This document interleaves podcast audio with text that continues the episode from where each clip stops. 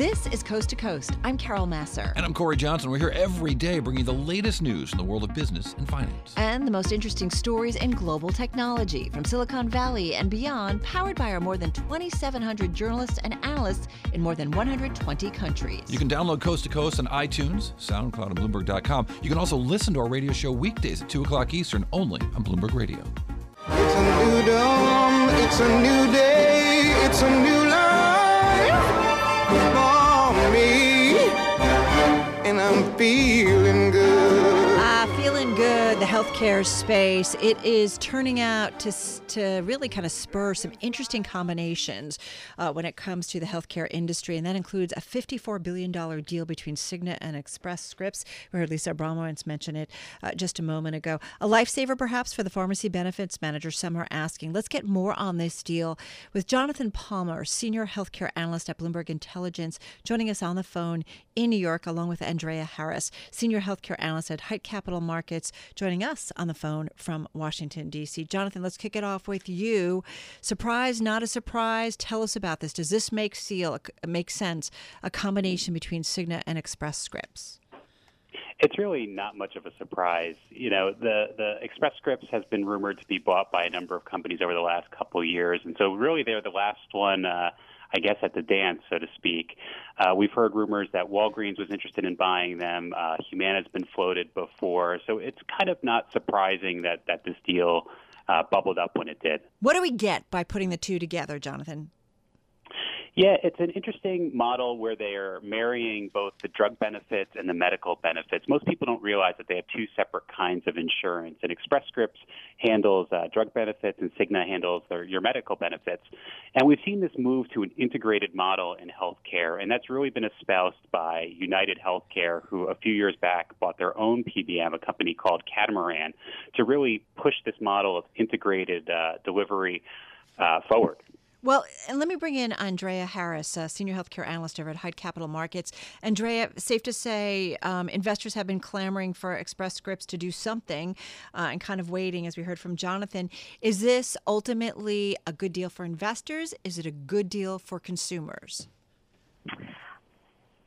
Thanks, Carol. I think time will tell. Um, for Cigna, in particular, I think they're really missing a bigger trend in managing um, healthcare costs for consumers by taking on other parts of the healthcare industry. Uh, their competitor, uh, Aetna, for example, is merging with CVS. They have a big retail clinic space um, and taking a more direct role in lowering lowering costs through directing enrollees to lower cost care. But time will tell whether or not it makes sense, right, in terms of cost savings and whether or not consumers are getting the best care, best health care. In terms of cost savings, Cigna, I think, is really playing catch up with its peers. Um, Jonathan mentioned that United already runs their own PBM. Optum RX is how they brand it. Uh, Aetna is merging with an existing, mm-hmm. the other existing large PBM in CVS. You know, it's interesting, um, Jonathan. I feel like we have often talked about disruption of so many different spaces and industries, you know, going all the way, of course, to back to Uber and the Uberization of how you get a car. But many have said to me, you know, what's left is education and healthcare. These are the things that we really do need to disrupt. These combinations, and then having the likes of Amazon and others getting involved in the healthcare space, does this mean kind of we're getting to an evolution truly uh, when it comes to healthcare? Well, I think there's no doubt about it that there is an evolution and changing landscape uh, at, at going on at, pre- at present. You know, the, the, the threat of Amazon is, is widely viewed across you know every aspect of healthcare, whether it's the pharmacy, the benefits management part, the hospitals, medical supplies, you name it. But really, I think it comes down to we're seeing this integration of, of data. And, and a lot of what these companies are trying to do is marry the disparate data sets they have into you know a more holistic approach to provide better health care. You know whether that ultimately leads to leads to better uh, costs for patients, I think still remains to be seen. And what remains to be seen, Andrea, when it comes to maybe who's left out there, whether it's Anthem, whether it's Humana? I mean, do they ultimately have to do some kind of deal? So Humana announced their own deal, interestingly, uh, in December to acquire uh, Kindred's home health space. Mm-hmm. Humana is really leveraged in the Medicare Advantage market, and by acquiring home health, can lower their overall spend by trying to keep their enrollees out of a high-cost hospital setting and go directly to serving their enrollees in the home. Um, so, you know, in contrast to Cigna, other insurance companies are trying to get into care delivery more directly. Um, like I said, I think Cigna acquiring a PBM is is kind of catching up to their peers who already have in-house PBMs. Right. And this isn't going far enough to deliver more value for, for enrollees. Jonathan, what do you see in terms of other deals that might might occur as a result of this one today, and just you know the kind of the co- consolidation that we've been seeing over the last couple of years, once again in healthcare? Well, I think there there's certainly a trend here to you know one domino sets off a cascade. And, you know, if we look back when United Healthcare bought uh, Catamaran, that really started this trend in, in the space. And then the failed deals between uh, Anthem, Aetna, Cigna, and Humana, you know, really left everybody looking around to say, okay, where else can we put our capital to use? And now we've seen CVS Aetna, we've seen this deal today. Uh, you know, I'm not sure we know which vertical is next, but we're certainly going to see more consolidation uh, across the industry. And I, I think to Andrea's point, you know, there's definitely a, a move to providing more care and, and capturing that piece of healthcare delivery that, that the managed care companies aren't really doing today, but I think they ultimately aspire to do in the long term. Andrea, do we have to be concerned about antitrust um, problems as a result of this? Just got about 30 seconds left. So I think this deal will put increasing pressure on the CVS Aetna merger. I think um, as regulators take a look at PBMs and insurers rolling up, they will see, might see this in a new light, and that there will be potentially less competition among insurers, particularly because if all managed care insurance companies also have a pharmacy benefit manager, there will be a higher barrier to, to new entrants into that market to serve consumers. All right, we're going to leave it on that note. Jonathan Palmer, Senior Healthcare Analyst at Bloomberg Intelligence, on the phone in New York City. Andrea Harris, Senior Healthcare Analyst at Height Capital Markets. She joined us on the phone from Height uh, Capital Markets in Washington, D.C. You are listening to Bloomberg Markets. Express Scripts, by the way, up about 8.5% as expected as the target here. You are listening to Bloomberg Markets, and this is Bloomberg Radio.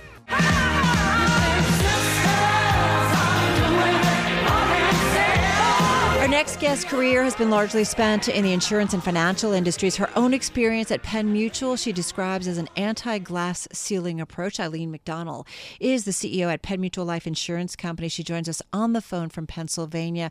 Um, Eileen, nice to have you here on International Women's Day. Nice to have you here on any day, to be quite honest. Anti glass ceiling approach. This caught my attention. What, what does that mean?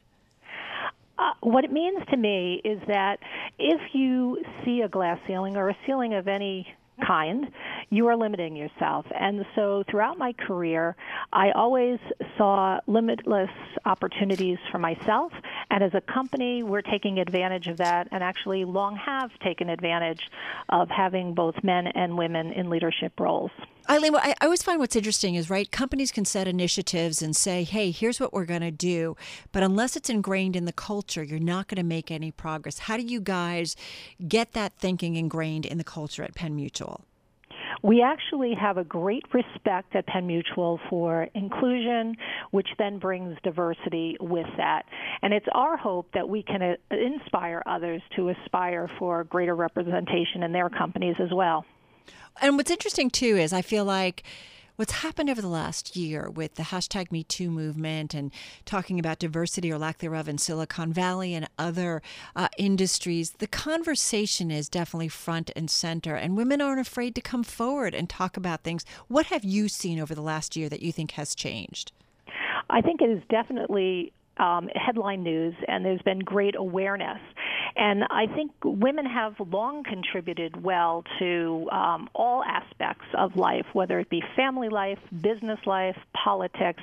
And I think there's a time now where women are coming together, using their voice, and saying that, um, you know, we want to be part of the dialogue. We want to have an opportunity to share in leadership across all aspects And it's interesting too. I feel like the financial industry, right, has certainly had, you know, some struggles in terms of, you know, making it much more equal. You guys, though, tell me more specifics about what you are doing at Penn Mutual. You know, supporting uh, women internally, and then what you're also doing externally.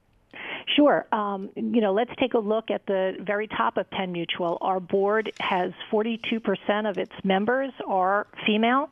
Our C-suite is just under 40%, and our entire workforce is uh, just a little over half of our workforce is women. So you know, great representation. It's been that way for a long time, and we continue to uh, tap all kinds of diversity of thought, ethnicity, and I believe that has really helped us achieve the last eight years of consecutive growth in our bottom line earnings.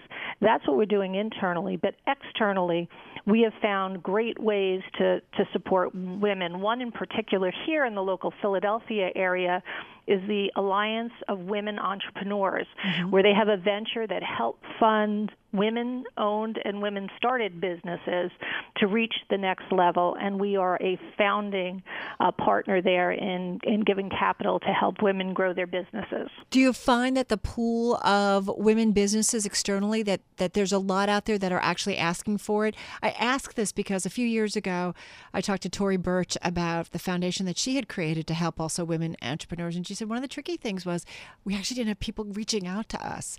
Um, you know, I'm curious are people coming out, are women run businesses coming to you guys, uh, coming to the AWE and saying, hey, you know, we need some help?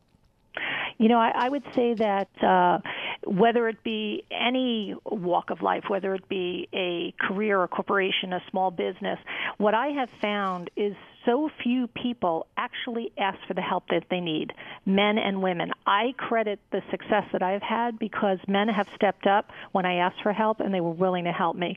I do see that both men and women have difficulty asking for help to achieve the things they want to succeed in life. And I would say start with that. Ask those questions. Ask for help. There are people out there who want to help you. All right. So I love what you're saying. Having said that, I've you, I'm sure, and others have seen the McKinsey studies that are out there that show still not enough women in boardrooms, not enough women in the executive suite. The numbers are still upsetting and troubling. And if you bring into racial differences, it's even worse. Um, what still needs to be done? You know, it, it gets back to something that's very, very simple. This is not a complex matter. This is down to a willingness, a willingness of an organization to be open and inclusive. The talent is out there, be it women or be it ethnic diversity. And so it starts there and it starts at the top. Interesting. Um, and I'm just curious to your own experience. Um, as you said, you just kind of went after it, and that's a big part of it. It is. I think that you know throughout my career, um, I had aspirations to uh, attain great things for mm-hmm. myself, and I couldn't have done it alone. There have been great mentors along the way who have helped me, and there's been great teams around me to help me. Um, tapping the right talent and surrounding yourself with great people and being willing to ask for help is definitely uh, ingredients for success. Can't be bashful, that's for sure. Eileen no, McDonnell, I appreciate your time today. Chief Executive Officer at Penn Mutual Life Life Insurance Company, joining us on the phone from Pennsylvania. R-E-S-P-C-T, find out what it means to me. R-E-S-P-C-T, I want to talk a little bit about ESG investing because it's about respecting the environment social issues and governance issue and really taking them into account when you're investing. And that includes diversity and that includes women. Our next guest is well versed in this. Let's bring in Victoria Fernandez, Managing Director of Fixed Income at Crossmark Global Investments. She joins us on the phone from Houston, Texas.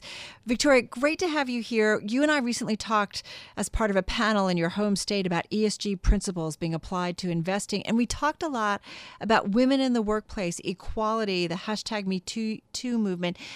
Tell us a little bit about ESG and women's issues and how you guys take that into account when it comes to investing strategies. Absolutely. Well, it's great to speak with you again, Carol. And you're right. I mean, with the, the Me Too movement and many of the women's um, headlines and topics that have become very popular lately, that's something that um, I think brings more attention to the ESG space than we have had previously. And I know that many people, when they think ESG, they think that there is just a, a set description, a set definition of what that is. And that's one of the misnomers that we have. We really need to help educate um, investors and let them realize that there's such a wide variety of items that fall under that ESG, and women's issues is one of those.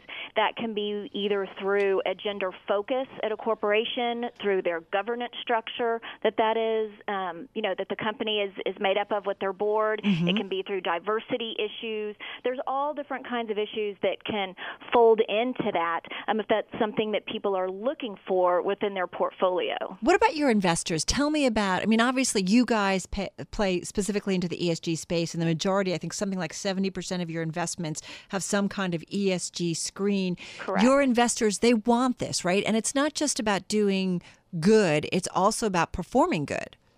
That's absolutely correct. So we have both a, an institutional side to our business and then a, a, separately managed account side. And almost all of the institutional business, they have their investment policy statements that have some kind of an ESG component built in with that. But we're really starting to see it on the separately managed account side as well. We have individuals coming in saying, you know, civil liberties that's important to me and human rights bribery and fraud that's important to me you know climate change is important to me and so what we have done is we have set up a variety of different um, ESG components that they can look at. We have about 25 different components falling within the different categories. You know, who doesn't love a buffet, right? Everyone right. likes a, a choice. And so this really is an opportunity for an investor to come in and say, okay, the, these are my um, risk parameters, right? These are my return objectives that I want for my portfolio. But these items are really important to me as well. So, how can I make those two things come together? And that's what we've really been working on with our clients, helping them realize that we have these strong fundamental strategies that they can use for their investments, but then we can take those personal values that they have and put those along with the strategies and they're not really giving up on performance. You know, there's that whole idea that you have to give something up in order to have ESG, and it's really just not true. When you look at a longer time horizon, performance is comparable with benchmarks, with the indices, and even outperforms many times. And I'm not going to say there's not volatility, right? Quarter to quarter, right. obviously you can have volatility depending on what, you know, you're putting the overlay on your on your portfolio. But long term, your performance you're not giving up anything in order to make these personal values part of your investment thesis. What's really interesting too is um, what you say is that it's not just i mean in terms of the esg screening it's no longer too about being exclusionary screening it's rather kind of right. a proactive approach which is kind of what you were just talking about it really is, and you know, there's there's different sides to it, right? So you can have that exclusionary if that's if it's just that you don't want to have tobacco stocks in your portfolio, then that's great. We can handle that. Um, but if you're looking for something that is more proactive, you know, I want to look at companies that have a positive impact on a specific sector, then that's something that you're really starting to see more of within the space. That's something that we're growing um, here at Crossmark as well. So there's really kind of um, an option as to how you want to approach ESG within your portfolio. You know, let me ask you too. You you mentioned it can be volatile, right? And I remember yeah. we in this panel that you and I did about a week ago. It also said that a company for instance, you could be interested in investing in media companies and it could mm-hmm. lead you to a name like Fox and you're investing and then all of a sudden turmoil comes out and concerns and allegations of sexual harassment and then it's no longer something you want to be invested in. Correct. And, you know, we have to, on our end, as a, a, money manager and serving our clients, we have to be aware of all of these changes that are going on and how that's affecting the governance of a company or how that's affecting, you know, climate change if it's a company that's mm-hmm. looking at that. But like for the Fox example, when a lot of that came out, I mean, Fox they did end up falling into a screen then that we were going to have to remove them from a portfolio. That doesn't mean you go in that day and sell something out. Um, you have to be prudent as to how you manage the investments, but then that means going forward, you're not going to put that in the portfolio. You need to find a way to work out um, of the names that are no longer considered, you know, part of that either that proactive component that you're looking at or the exclusionary screen. So it's an ongoing effort on a daily basis to make sure that we're matching those principles and that the right firms are, are part of those screens. What about, you know, I think about what's going on out of Washington. We're expected to hear from the president in, regarding trade and tariffs right. and pushback. Um, things like that impact potentially could be factors uh, that, that are brought into your strategies?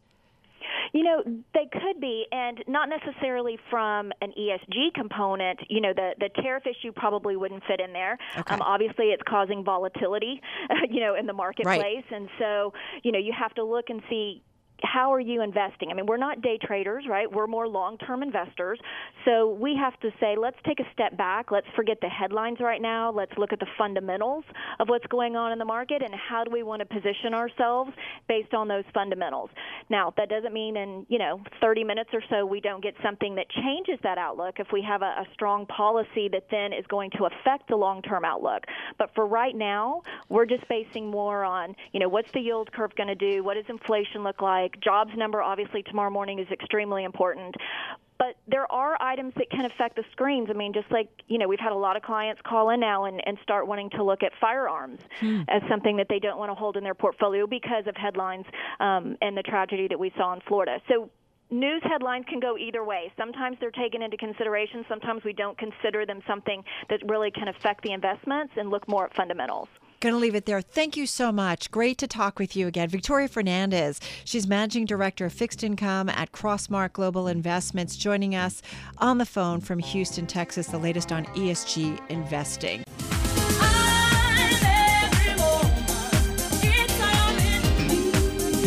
Well, last spring, Sian Beilock was named the eighth president of Barnard College, a place near and dear to me as an alum of Barnard.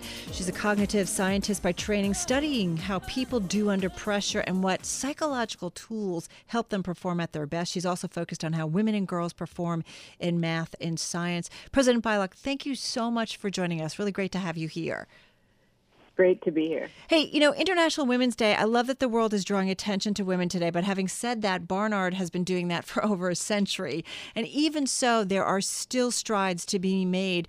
You know, why do you see that this is still kind of difficult? We don't have enough women in board positions, we don't have enough women in senior leadership positions or senior executive positions.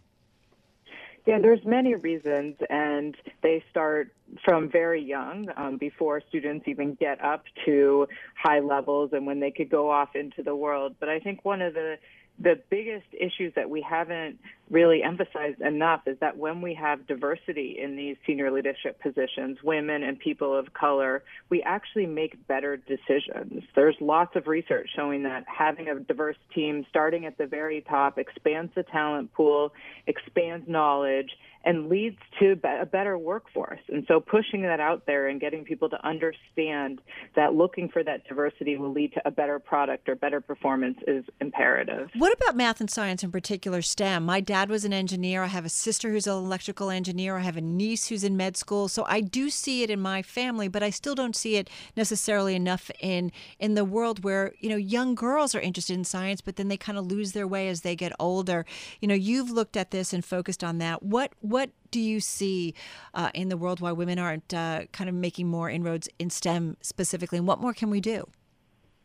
Yeah, unfortunately, it actually starts very early. Young girls, when they get to kindergarten to first grade, they are already picking up on stereotypes, false stereotypes, that boys are smarter, um, that they shouldn't be as interested in math and science. And some of that comes from the people around them. When parents talk about not being good at math or not being a math person, when moms talk about it, their girls can pick up on it. And we even know that when teachers, um, who are mostly at a young age uh, in elementary school, there are female teachers, when they're really anxious about their own math ability, their girls learn less math and are more anxious across the school year. Well, you talk about anxious anxiety, and I know you have specifically, I find this fascinating, that you have studied and written about the impact of stress on individuals. What are the differences, if any, in how men and women deal with stress or how that stress impacts their success in the workplace?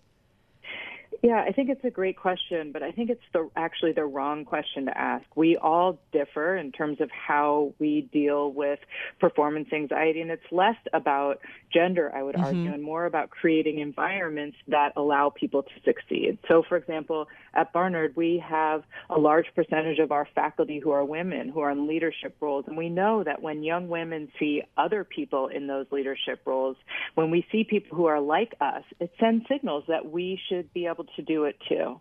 You know, it's interesting too what you said about, especially for young girls in science, it starts really early, and you think about at home and what parents might say. So, having said that, by the time you get a woman, you know, they've been on this earth for many years and there's certain stereotypes already in there. So it's a tougher task sometimes for what has to be done at colleges and universities to maybe change the way women think about what they can do.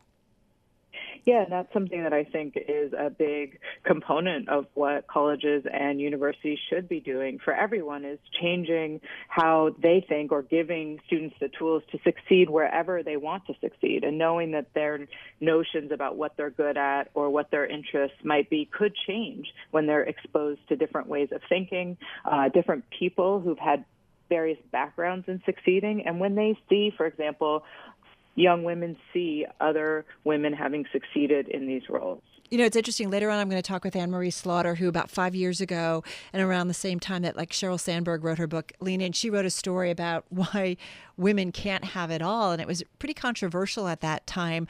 Um, when you look at the environment, five years since Sheryl Sandberg, she gave that great speech at Barnard College at the same time that really kind of helped spark that Lean In movement. What's changed? What's gotten better? What hasn't? We have about a minute left here.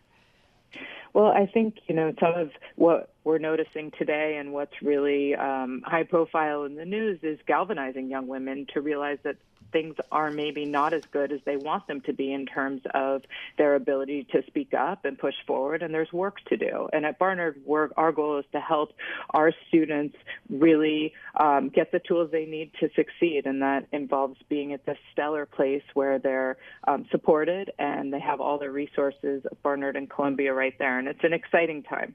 I'm certainly um, subjective, but I'm also objective because it certainly made a difference in my life.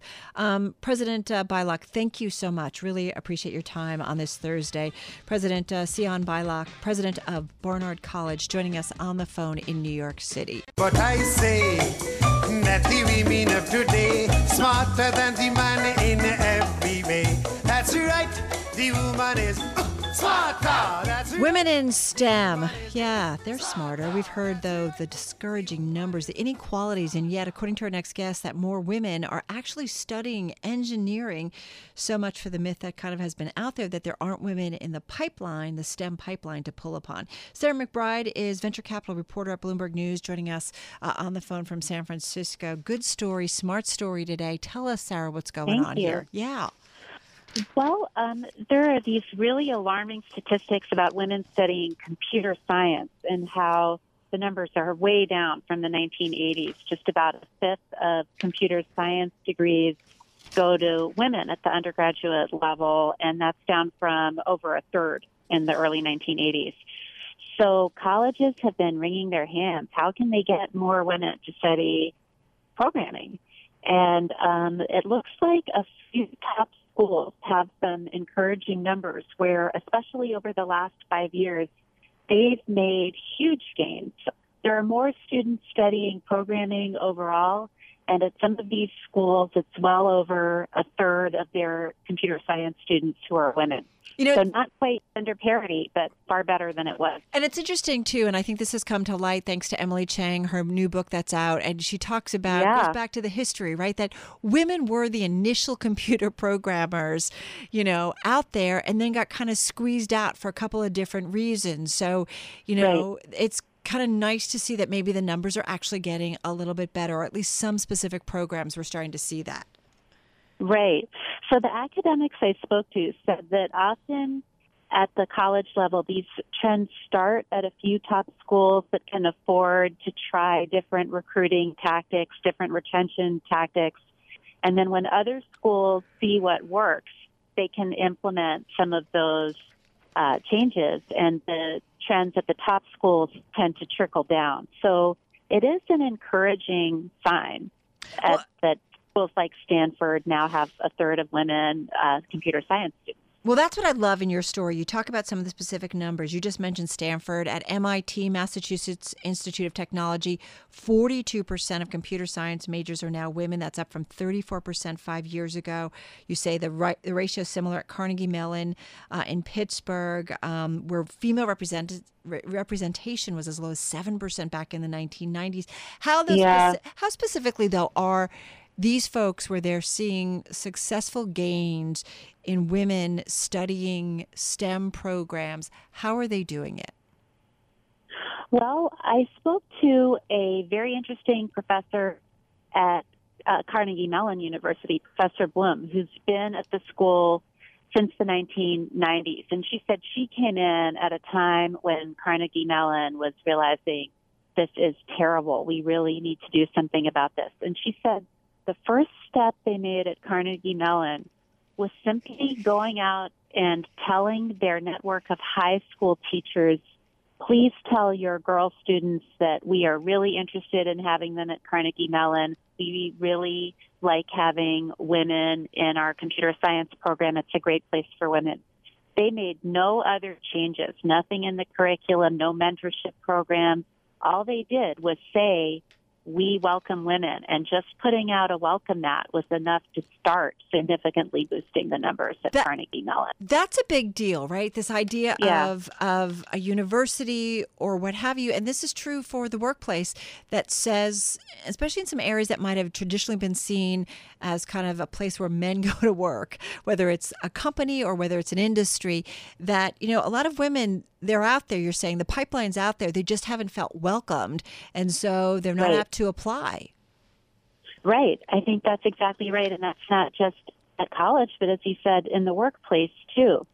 So uh, half the battle is making women feel welcome, and I do think that that's something many technology companies have overlooked. It's very easy to blame the pipeline problem. Oh, we don't have enough of a supply, and not look at are you truly welcoming gender or diversity of all kinds into your organization? When these women arrive at your workplace, what are you doing to make them feel included and really part of the team? Sarah, so that's a big part. Sarah, we're talking with Sarah McBride, venture capital reporter here at Bloomberg News, on the phone from San Francisco. Earlier, I spoke with um, the president of uh, Barnard College, and we talked specifically about the importance of women in STEM. And she made the point, and we've heard this a lot, right, uh, Sarah, in that it's often you do find girls that are interested in science, but they lose that interest uh, along the way, whether it's tar- uh, parents, whether it's teachers, whether it's society that kind of says, well, no, that's not for you. You're a girl kind of thing. Because there is some of that still out there.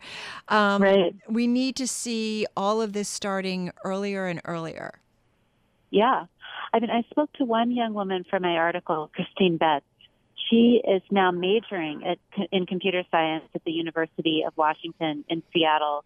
And she said that all through high school, nobody ever suggested computer science as a field of study or a career to her.